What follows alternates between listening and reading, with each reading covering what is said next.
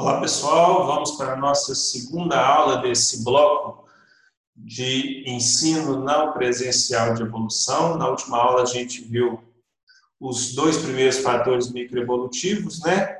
Aqueles que inserem nova variação, novos alelos dentro da população, que foram as migrações, e também o fluxo gênico, a migração de indivíduos de uma população para outra. Hoje nós vamos ver mais dois outros fatores microevolutivos nós vamos ver como que a, a deriva gênica e a endogamia atuam nas populações, moldando, ou seja, alterando a frequência de genes e alelos dentro dessas populações. Ok? Então, endogamia, pessoal, tem dois sentidos, né? um sentido mais amplo né? e um sentido mais estrito. No sentido amplo, endogamia significa não qualquer fenômeno de não aleatoriedade no encontro de gametas. Então, em uma população onde o processo de encontro de gametas não é aleatório, está acontecendo endogamia, certo? Então, se o processo não é aleatório, se o encontro dos gametas não é aleatório, se tem alguma coisa que interfere nessa nesse processo ao acaso de encontro de gametas, se tem alguma coisa que faz com que um gameta preferencialmente encontre outro, a gente chama isso de endogamia, no seu sentido amplo. E esse processo de encontro não aleatório de gametas pode ocorrer por três fenômenos. O primeiro fenômeno é decorrente da estratificação da população.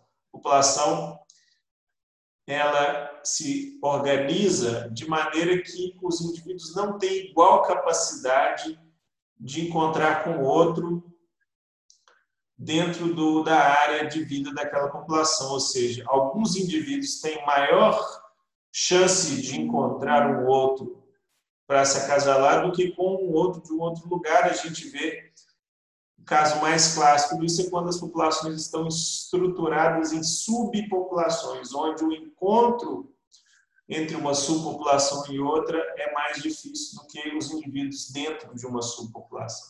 Então, quando eu estratifico ou eu formo subgrupos dentro de uma população, fica mais difícil do encontro ser aleatório, porque os indivíduos vão acabar se acasalando com quem está mais perto do que quem está mais longe, se encontrar quem está mais longe é mais difícil. Outro tipo de efeito que a gente pode ter nas populações e que faz com que o encontro dos gametas não seja aleatório são os acasalamentos preferenciais, ou seja, acasalamentos onde em algum momento há escolha de parceiros. Então, essa escolha de parceiro pode ser das mais variadas possíveis, mas isso vai gerar o quê? Uma quebra desse princípio que os, os alelos vão se encontrar aleatoriamente se os parceiros têm alguma preferência. Então, os casamentos ou acasalamentos preferenciais, por motivo que seja, faz com que os alelos não se encontrem aleatoriamente, aí eu já quebro o princípio do equilíbrio. E o terceiro são o quê? Os fenômenos de consanguinidade, ou seja, os acasalamentos entre parentes. O acasalamento entre parentes também pode ser chamado de endogamia, mas a endogamia no seu sentido mais estrito. Então, quando a gente fala endogamia no seu sentido mais estrito, eu estou falando de acasalamento entre aparentados. Porém, eu posso tratar qualquer outro dos dois tipos de fatores, além da consanguinidade, também como endogamia no seu sentido mais amplo. Então, a gente tem essas duas é, definições, uma definição mais ampla, mais geral de endogamia, que é qualquer processo de não aleatoriedade no encontro de gametas para formar a próxima população, ou um sentido mais estrito, um sentido mais fechado, que é falar que endogamia é tão somente o que? Acasalamento entre parentes. Ok? Vocês vão encontrar isso em vários tipos de literatura. Alguns usam o sentido amplo, alguns usam o sentido mais estrito porém o termo endogamia é usado nessas, dois, nessas duas situações. Bom, então a gente viu que o primeiro efeito que pode levar ao não encontro aleatório de gametas e à estratificação da população. Então, quando eu tenho dentro de uma população subgrupos, e que hoje isso é muito comum devido que à fragmentação ambiental, isso vai fazer com que o quê? Uma população original, no qual os indivíduos tinham ampla capacidade de encontrar outros indivíduos, então esse indivíduo aqui, ó, tinha igual chance de encontrar esse, quanto esse, quanto esse para acasalar, quando eu passo a ter uma população onde o ambiente foi fragmentado, o que, que acontece? A capacidade desse indivíduo de encontrar com esse aqui é diferente dele encontrar com esse aqui, que é diferente dele encontrar com esse aqui. Por quê? Porque a maior tendência é que você encontre os ambientes, um indivíduo para acasalar que esteja dentro do seu, seu raio de vida ali. Se existir alguma dificuldade de você atravessar o ambiente para encontrar com o outro para acasalar, é lógico que é mais difícil você encontrar com ele. Então é mais difícil de acasalar e o encontro de seus gametas vai ser mais difícil.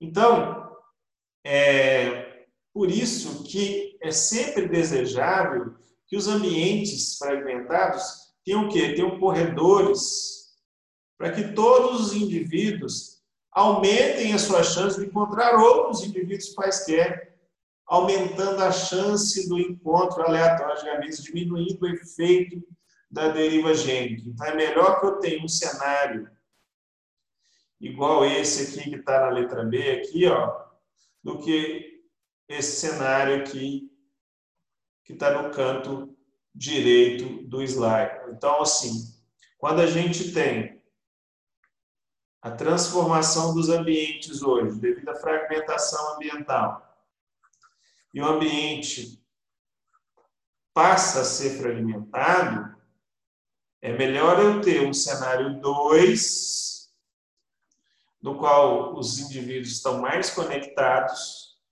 né? Do que um cenário 1, um, onde está todo mundo fragmentado em subgrupos, em subpopulações porque aí o efeito da deriva, vai, o efeito da endogamia vai ser maior. Ok? Então, a estratificação faz com que indivíduos de um mesmo lugar, indivíduos mais próximos, encontrem, se encontrem mais, com maior frequência para se acasalar do que o indivíduo em ambientes mais distantes ou mais difíceis de serem acessados. Ok? Segundo efeito é o acasalamento, gente, preferencial. O acasalamento preferencial é qualquer fenômeno onde há escolha de parceiros, né, baseado na característica de interesse. E, e esse tipo de acasalamento preferencial pode ser positivo ou negativo. E as consequências desses dois vai ser completamente diferente. No acasalamento preferencial positivo, um parceiro busca características similares às suas. E por que, que isso vai ter um efeito? Porque se a gente imaginar que as características que a gente está preocupadas na evolução, que são as herdadas, o indivíduo está procurando características parecidas com as suas, provavelmente muitos dos alelos que ele está buscando são os mesmos que ele tem. Então, o que, que acontece quando eu pego indivíduos de alelos iguais e ponho para casalar? Eu aumento a chance de formar o quê? Indivíduos homozigotos, ou seja, eu vou aumentar a frequência daquele alelo que ele já tem na próxima geração. Porém, existem certos casos onde há o quê? Um acasalamento preferencial negativo, onde as características são o parceiro busca características opostas às suas. E se ele busca características opostas às suas, ele está com maior chance de acasalar com indivíduo que tem alelos diferentes, alelos genótipos diferentes dos seus. E aí eu vou ter o quê? Indivíduos de alelos diferentes. Juntando seus gametas, eu aumento a chance de formar o quê? Heterozigotos. Então, no acasalamento preferencial positivo, eu tenho a maior chance de formar homozigotos. Enquanto no acasalamento preferencial negativo, eu tenho a maior chance de formar na próxima geração heterozigotos. Ok? Muito bem. Então, essas são as consequências do acasalamento preferencial. Positivo e negativo, todos geram o quê? Encontros não aleatórios de gametas. E o terceiro tipo é o quê? É a consanguinidade. É você formar casais aparentados. E a formação desses casais aparentados podem ser voluntário ou involuntário. Né? Por exemplo, existem espécies que formam estruturas de haréns. Aqui no caso que eu coloquei como exemplo, os haréns formados nas populações de elefantes marinhos, onde eu tenho um macho que domina uma área e acaba copulando com um número muito grande de fêmeas e aí ele forma aquela família e depois o que? Ele vai copular com as filhas e com os parentes, de maneira que o que? Eu vou ter uma super representação de alelos de um mesmo indivíduo, do macho alfa. Outra coisa que pode elevar o nível de acasalamento parente são o quê? São os fenômenos de autofecundação. Aqui a clássica ervilha de cheiro, ervilha de cheiro foi a base dos experimentos de Mendel, e Mendel usou a ervilha não à toa. Uma das características principais da ervilha de cheiro é a autofecundação. Se você deixar ela livre, ela não abre a estrutura aqui da flor que permite receber o pólen de outras plantas e se autofertiliza. Então, essa é uma característica adaptativa dessa planta que favorece o quê? A autofecundação e a autofecundação, é bom a gente lembrar, gente, que é o caso mais drástico de acasalamento entre parentes, onde você se acasala consigo mesmo. Né? E vale a pena a gente dar uma olhadinha quando, como que acontece quando eu tenho o máximo de acasalamento entre parentes. Então, se eu pegar eu, eu sou azão azinho, e estou me acasalando comigo mesmo, eu estou cruzando azão azinho com azão azinho. A consequência disso é o que, gente? É formar um quarto de indivíduos azão-azão, você já viram isso genética. Dois quartos vai formar azão-azinho e um quarto vai formar o quê? Azinho-azinho. Ô, gente, olha só. Eu era isso aqui e minha prole vai ser o quê? Metade só vai ser igual a mim, ou seja, a minha, o número de heterozigotos que eu estou formando quando eu tenho o máximo de endogamia é metade. Então, no máximo de endogamia, no máximo de acasalamento consanguíneo, que é o acasalando comigo mesmo, a consequência é eu reduzir o que? O número de heterozigotos a metade, formando aqui ó, metade de novos homozigotos. Então, essa é uma característica marcante, gente, da endogamia que a gente vai ver. A endogamia, então, ela vai favorecer a formação de homozigotos. E eu coloquei aqui que o máximo de homozigotos que eu formo por endogamia são o quê? 50%.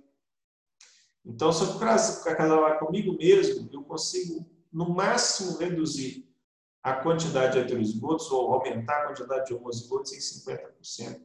Porque eu, heterozigoto, eu vou estar cruzando comigo mesmo heterozigoto e todas as minhas proles vão ser pelo menos metade homozigotas. Muito bem. Esse processo de endogamia, também de acasalamento de parentes, pode ser um processo não adaptativo, né, ou voluntário.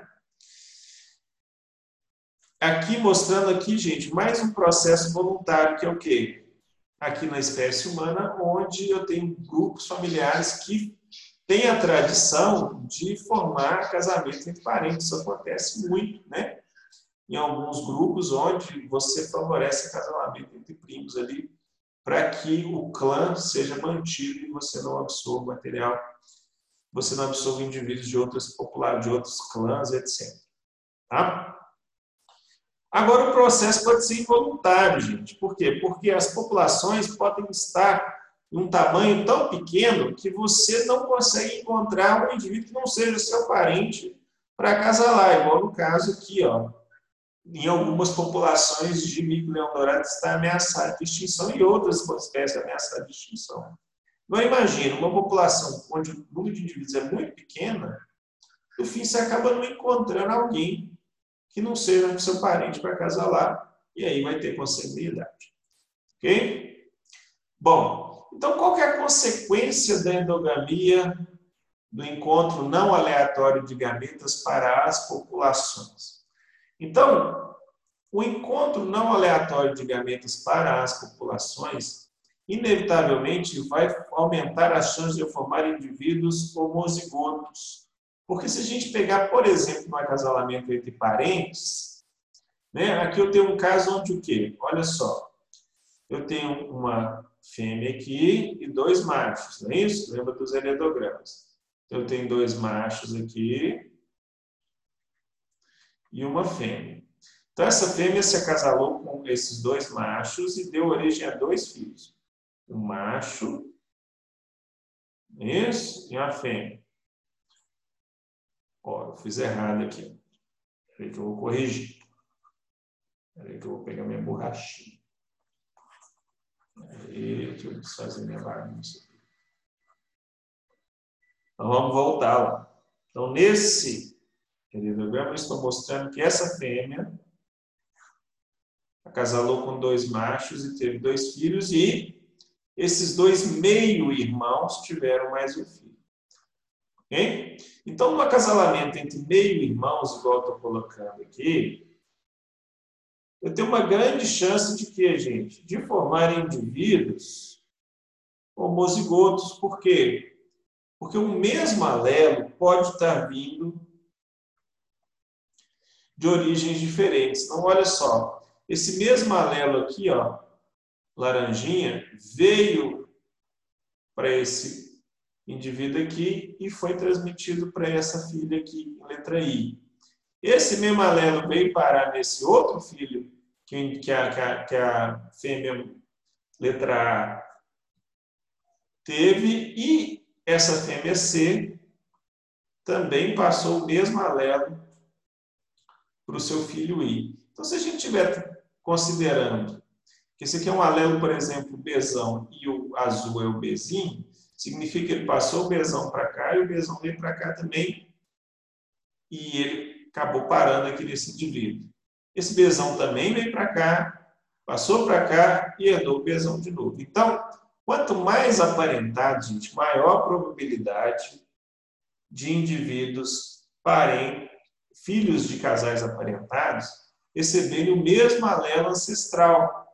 Né? Olha só, nesse exemplo aí, eu coloquei que o alelo ancestral que foi herdado foi o, o laranja aqui, o rosa. Então, quanto mais aparentados forem dois indivíduos, maior a chance de que eles passarem para sua prole alelos idênticos por descendência. Ok? E aí eu vou aumentar a chance de formar os indivíduos homozigotos na população. Outra coisa que a gente viu é que os acasalamentos é, os acasalamentos preferenciais positivos também podem o quê? aumentar a chance de eu formar homozigotos, porque eu estou combinando alelos iguais por terem efeitos iguais na população. Então, gente, o grande efeito da endogamia, qual que é? É aumentar o número de indivíduos homozigotos. E qual que é o problema, gente, de eu formar homozigotos? O grande problema de eu aumentar a quantidade de homozigotos é quando eu tenho doenças, né, características recessivas. Porque quando eu tenho características recessivas, como é que funciona? As características recessivas elas só vão manifestar em homozigose, não é isso? Então, se eu tenho três possibilidades de genótipos, esse aqui não é, ele é o dominante, então ele vai ter o fenótipo 1. O heterozigoto também vai ter o fenótipo 1. O fenótipo 2 se for uma doença, só vai expressar em um homozigoto. Então, enquanto se eu tiver na população um monte de indivíduo heterozigoto na população, significa o quê? que ninguém vai expressar o fenótipo da doença, que esse indivíduo não vai ser selecionado negativamente, não vai tender a sair da população. Então, é muito diferente quando eu tenho, por exemplo, o quê? Numa população, 50 indivíduos azão azim, e aí nessa população eu vou ter 50 alelos azão no meu balaio e 50 alelos azim. Isso é diferente de eu ter o quê? 25 indivíduos azão azão e 25 azim azim. Ambos eu vou ter o quê? 50 alelos azão e 50 alelos azim. Porém, se isso aqui conferir alguma desvantagem, a tendência é que esses 25 sejam eliminados e esse alelo vai embora por seleção. Então, gente, o processo de aumento de homozigotos faz com que o quê? A seleção elimine mais rapidamente esses alelos se a herança tiver algum efeito recessivo, ok? Então, alelos que só se manifestam negativamente em homozigotos, no caso são os recessivos, vão começar a aparecer mais, por quê? Porque a endogamia está favorecendo a formação de tanto homozigotos azão-azão quanto homozigotos azim-azim. O azão-azão está de boa, mas o problema é o azim-azim que a seleção vai atuar contra ele. Ok, gente? Então, o efeito básico da endogamia é aumentar a quantidade de homozigotos. Agora, o efeito de aumentar a, aumentar a quantidade de homozigotos tem que estar combinado com a seleção natural. Porque se a seleção natural age contra homozigotos, aí eu vou ter um problema com a endogamia. Ok? Quando que a seleção vai agir contra homozigotos.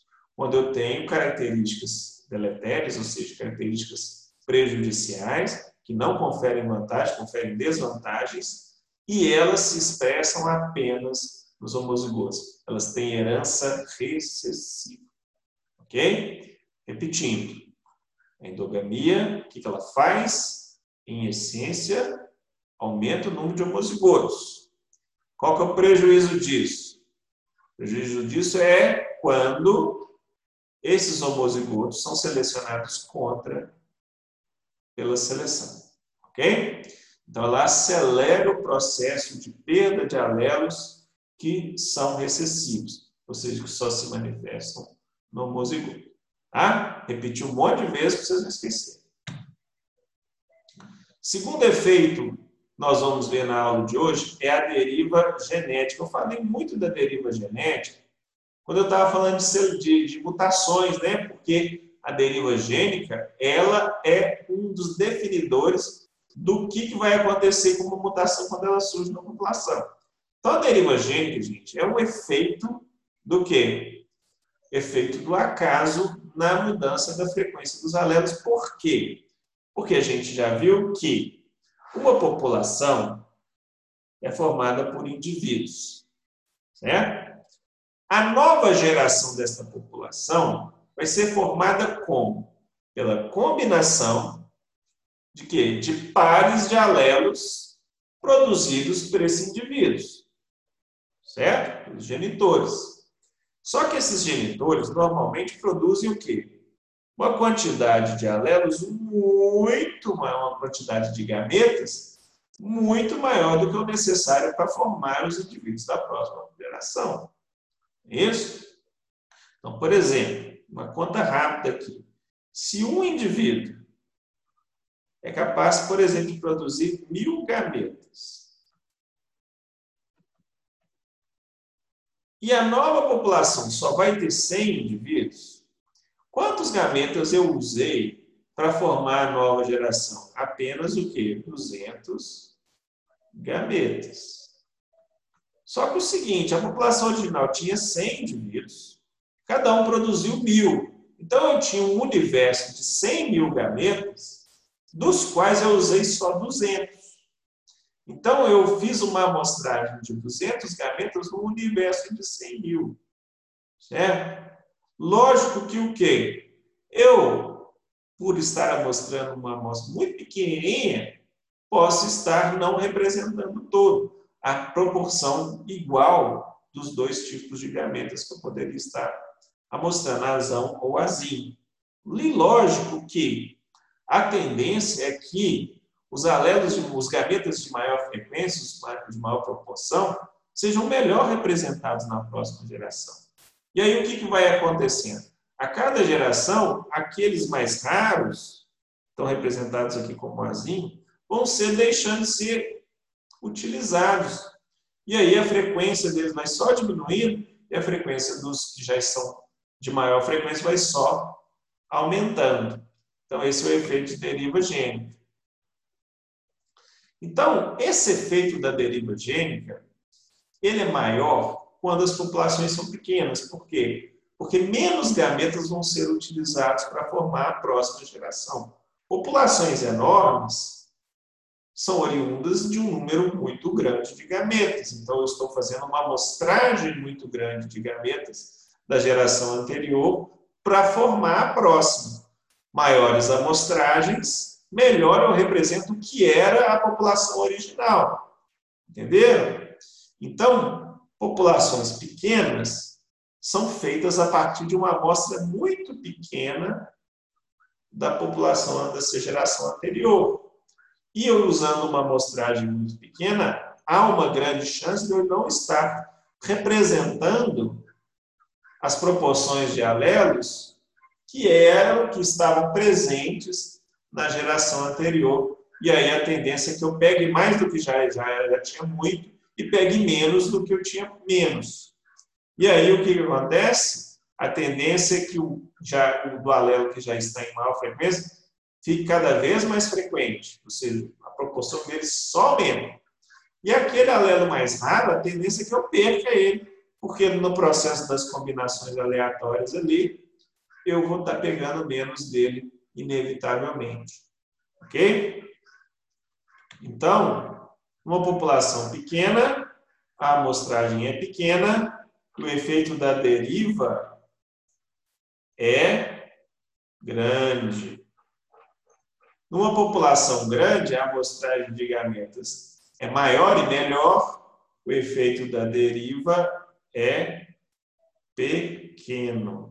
Então, a deriva gênica, gente, depende muito do tamanho populacional, do N. Ok? Então, o que, que influencia bastante na deriva gênica é o tamanho da população.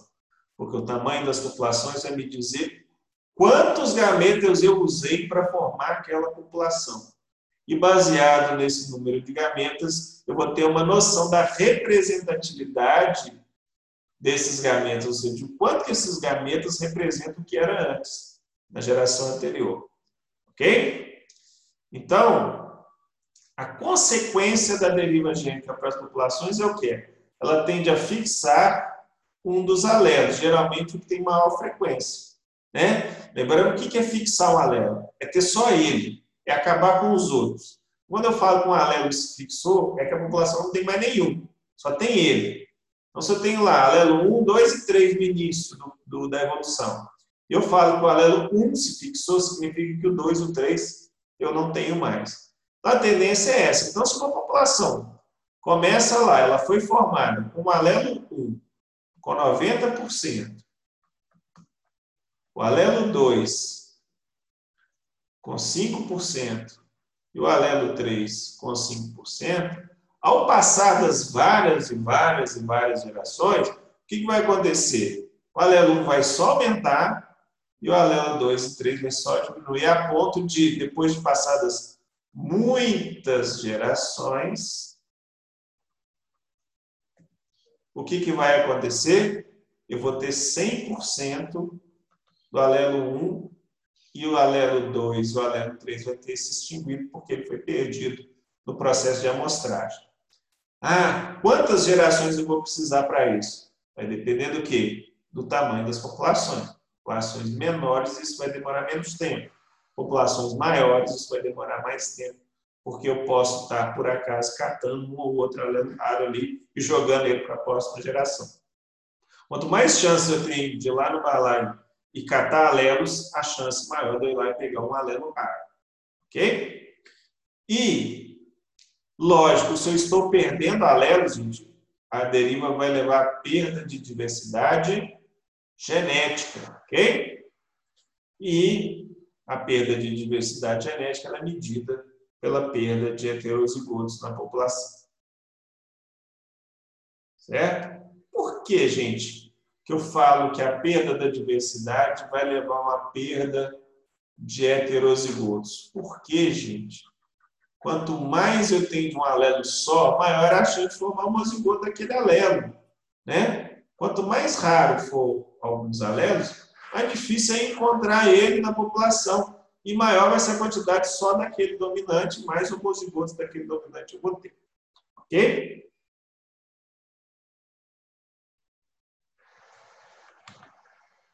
Bom, onde que eu tenho grandes efeitos da deriva gênica na evolução?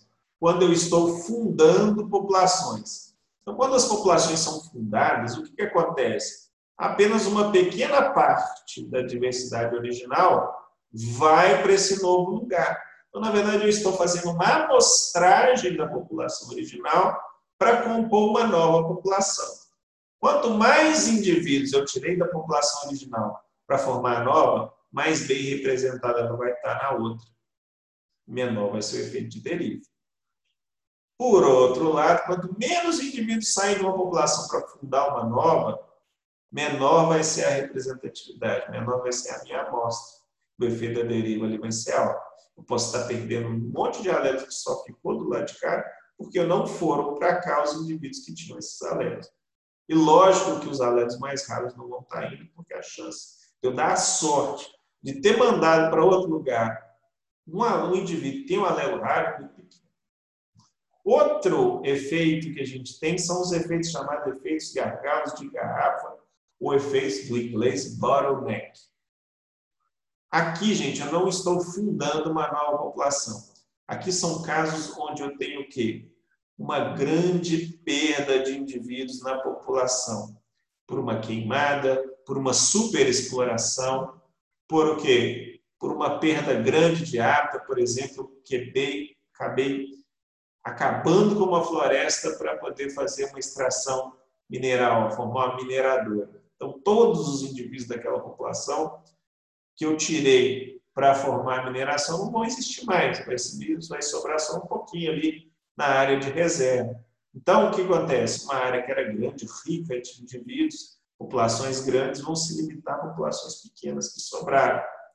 Lógico que, quando eu formei essa população que sobrou, por exemplo, depois de uma queimada, não vai sair um de cada tipo para formar a nova população. É um salve-se quem puder. Então, quem se salvou, na verdade, foi quem teve a melhor habilidade para se salvar. Então, vai salvar ali os alelos que, que sobreviveram. E vários outros alelos foram perdidos ali no processo de perda de indivíduos. Certo? E aí, essas pequenas populações, gente, vão sofrendo aí ao longo do tempo processo de deriva gênica, porque elas são, no início do processo, pequenas. E sendo pequenas, vão sofrer efeito de deriva gênica. E aí, os poucos alelos raros que podem ter ido para a nova população, a chance deles se perderem na nova população é muito grande. Por quê? Porque a nova população é pequena. E essa nova população pequena aumenta a chance desses alelos raros serem perdidos por deriva gênica mesmo que a seleção seja a favor deles. Ok? Gente, então, esse foi o assunto das nossas duas aulas, né? Na primeira aula a gente viu migrações e mutações, que de alguma forma colocam novos alelos numa população. Hoje nós vimos dois fatores. Um deles é a endogamia. A endogamia por si só não tira alelos nem coloca alelos na população. A endogamia faz o quê? Ela faz um rearranjo dos genótipos, aumentando quem? Os homozigotos e diminuindo quem? Os heterozigotos, né? Quem vai tirar alelos ali na endogamia se ela estiver junto com a seleção natural? Ninguém está tirando a seleção. Mas a endogamia por si só, ela só reorganiza os alelos, favorecendo um aumento de homozigotos em detrimento a quem? Os heterozigotos. Os heterozigotos caem, os homozigotos sobem. E o outro fator que nós vimos foi a deriva gênica, que faz o quê? Tira alelos raros e favorece alelos já dominantes. Com o passar do tempo, o que, que vai acontecer? O alelo dominante vai só aumentando, o alelo raro vai só caindo. Chega uma hora que ele some. Então, a deriva gênica, por essência, ela tira alelos da população. Quais alelos que ela vai tirar? Os melhores ou os piores? Não. Aqui, o efeito da deriva é tirar os de menor frequência e aumentar os de maior frequência, dependendo para que, ele, que eles servem, né? Então, vai haver sempre um embate ali de deriva gênica e seleção natural. Porque a deriva não quer saber o que a seleção está fazendo, se aquele alelo é vantajoso ou não. Ela vai tentar, ela vai tender a tirar o de menor frequência. E a seleção pode manter aquele de menor frequência se aquele de menor frequência conferir uma grande vantagem para quem não tem. Beleza? As próximas aulas vão falar só de seleção natural, então eu guardei o melhor para o final. Tá? Nós estudamos que existem cinco fatores microevolutivos, nós já vimos quatro neste bloco. Mutações, migrações, deriva e endogamia. Mutações é a fonte de novos alelos contribui pouco para aumentar e diminuir. Ela contribui para quê? Para surgimento de novos alelos. Novos alelos também podem chegar de outras populações por migrações, mas também podem sair por emigrações. Vimos também que o que? A endogamia pode reembaralhar os alelos formando mais homozigotos. E vimos, por fim, que a deriva gênica pode o quê? Remover alelos raros e aumentar alelos mais frequentes. A endogamia depende de um monte de coisa, né? Por exemplo, acasalamentos preferenciais, populações pequenas onde é inevitável encontrar os, é, é, acasalar consanguíneos e populações de espécies que naturalmente preferem formar acasalamentos consanguíneos. A gente viu estruturas de haréns, plantas é, que fazem, é, que fazem é, fecundação interna e autofecundação, né?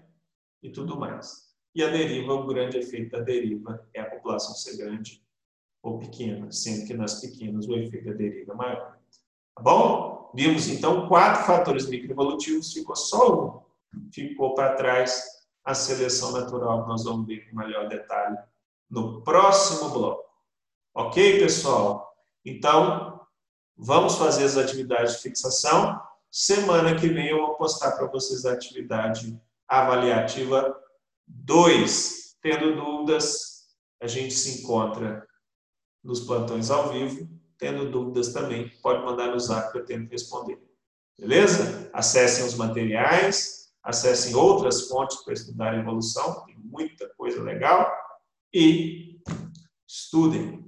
Abraço para vocês, vejam os vídeos, acessem o material, acessem o mundo, fiquem vivos. Beleza? Abraço para todo mundo.